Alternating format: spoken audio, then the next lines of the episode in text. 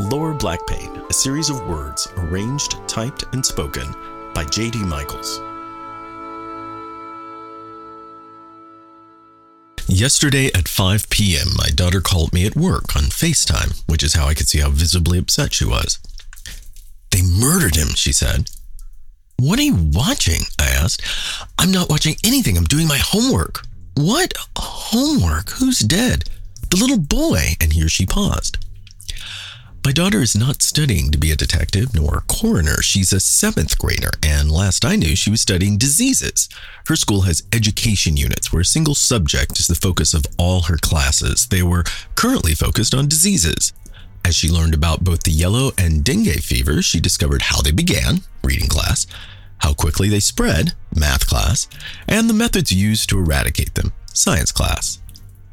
I don't believe it includes art. I'm not sure how that would work out but it's Black History Month. They murdered him because they were racist.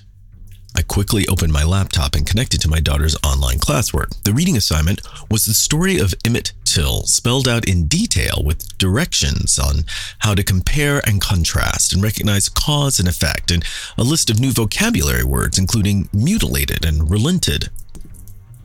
We visited the African American History Museum this year, and I chose not to make her go through the lynching room yet because she was 11 and I like her. I do want her to be aware and I want her to be safe, but laying that much weight of the past on her present seemed like putting a tire swing on a sapling. I was saving that for 13. Why are you reading this? I asked. It's my reading assignment. I think it's for Black History Month. There was another article about Rosa Parks. That one's fine, but they didn't even tell us the reading was going to be different. And we hadn't talked about this in any class, and it was just there.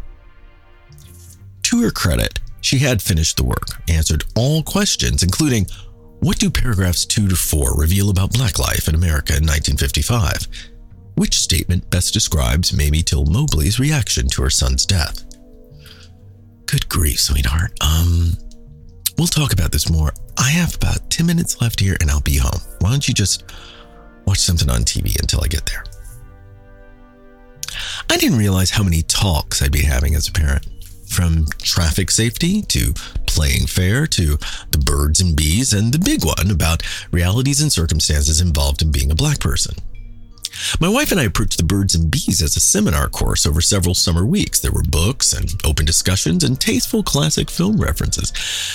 I'd already had the Being Black talk long ago, but specific details were summarized as bad things happen because, again, youth, innocence, the preservation of a sense of hope in a dark universe, etc. Being a parent includes dropping a really great deal of bad news, but I believe it is the core element of the job to provide context to the facts, allowing navigation. I exited the subway, picked up a couple of ginger ales at the corner store, and headed up to the apartment. I'm not going to bore you with what I said. I talked about compassion and that this incident emotionally bonded distant social classes of people, much like Jacob Riis's photographs of the Lower East Side of New York City in the 1880s. I did not show her the picture of Emmett Till and told her not to look it up online for any reason. It was as bad as she could possibly imagine, and imagining was enough. We drank some ginger ale. I may have had a shot of alcohol in mine. Anyway, what I said was okay. I tried, but admitted that there was not a good side to this story, even though it inspired people to support the civil rights movement. But my daughter said something more interesting. Why is this black history? I don't understand. Other histories about people going to the moon or inventing something or discovering something, but this is a story about a boy walking down a street and a woman getting on a bus. Just ordinary people living their lives until something bad happened to them. I see what you mean.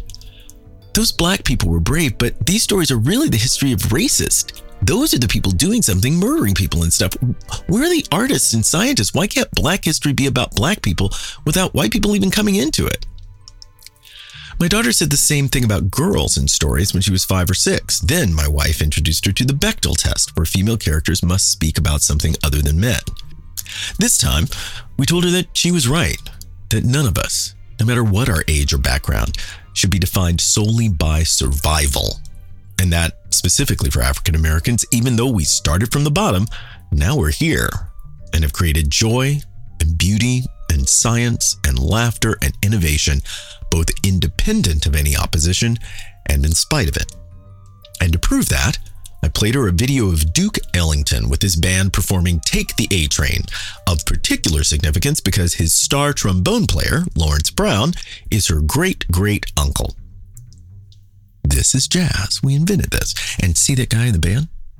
There's your joy. That is your relative making joy in the middle of pretty bad times, but not because of them. That is Black History. In fact, that's your Black History. Lower Black Pain is a Michaels Adams initiative and a Cabs Everywhere production.